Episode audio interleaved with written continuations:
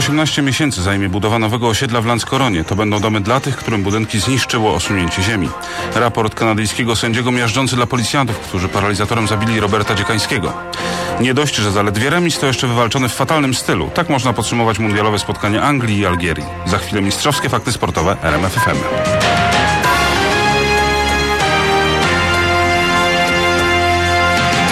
Półtora roku potrwa budowa osiedla dla osób, którym w małopolskiej Landskoronie osuwisko zniszczyło domy. Powstanie na gminnych i kościelnych działkach, a sfinansowane zostanie z rządowej pomocy. Jest realna szansa, że każdy, kto utracił ten dom i każdy, kto utracił w jakimś sensie działkę budowlaną, no bo tam zbudować domu już nie będzie można, że daj Bóg pod koniec przyszłego roku będzie mieszkał w nowym domu.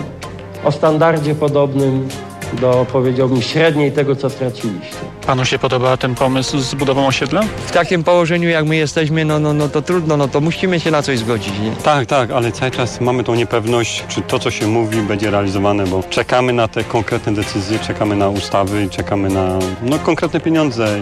Na spotkaniu premiera z mieszkańcami zniszczonych domów był Maciej Grzeb. W Landskoronie osuwiska uszkodziły 90 budynków. Niemal połowa będzie wyburzonych.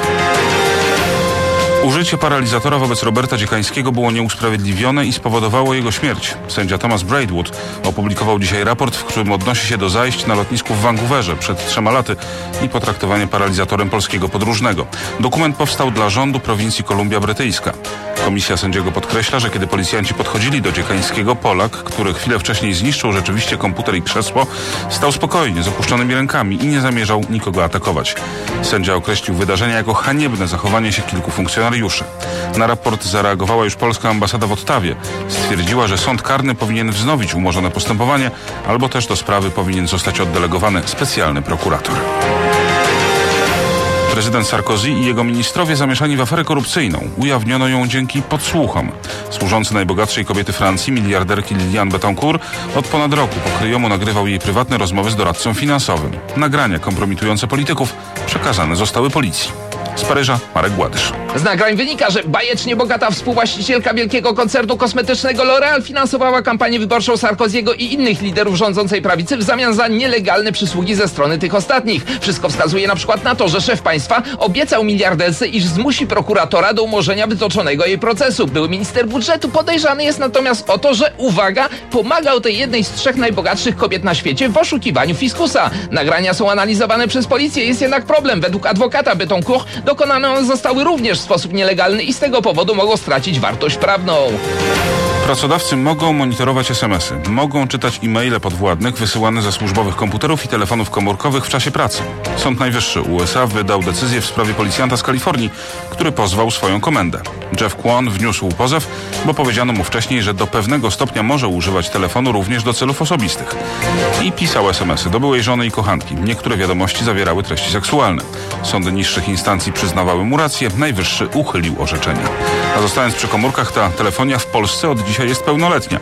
18 czerwca 1992 roku wystartował Centertel, pierwszy operator analogowej wówczas sieci komórkowej. W telekomunikacji sporo się od tego czasu zmieniło, ale jedno jest niezmienne. Przenośnych telefonów wciąż nam przybywa. Grzegorz Hatylak. Początki telefonii komórkowej w Polsce były ciężkie. Dosłownie. Nokie, tak potężne Nokie, takie cegły, pamiętam. i z długimi bardzo antenami. Nosiło się osobno słuchawkę i osobno walizkę. Teraz telefony są tak małe, że ich prawie nie widać. A skoro są małe, to kupujemy ich więcej i więcej. Dwa. Znam kolegów, którzy mają trzy telefony. No i ja mam cztery, ale wszystkie na firmę są.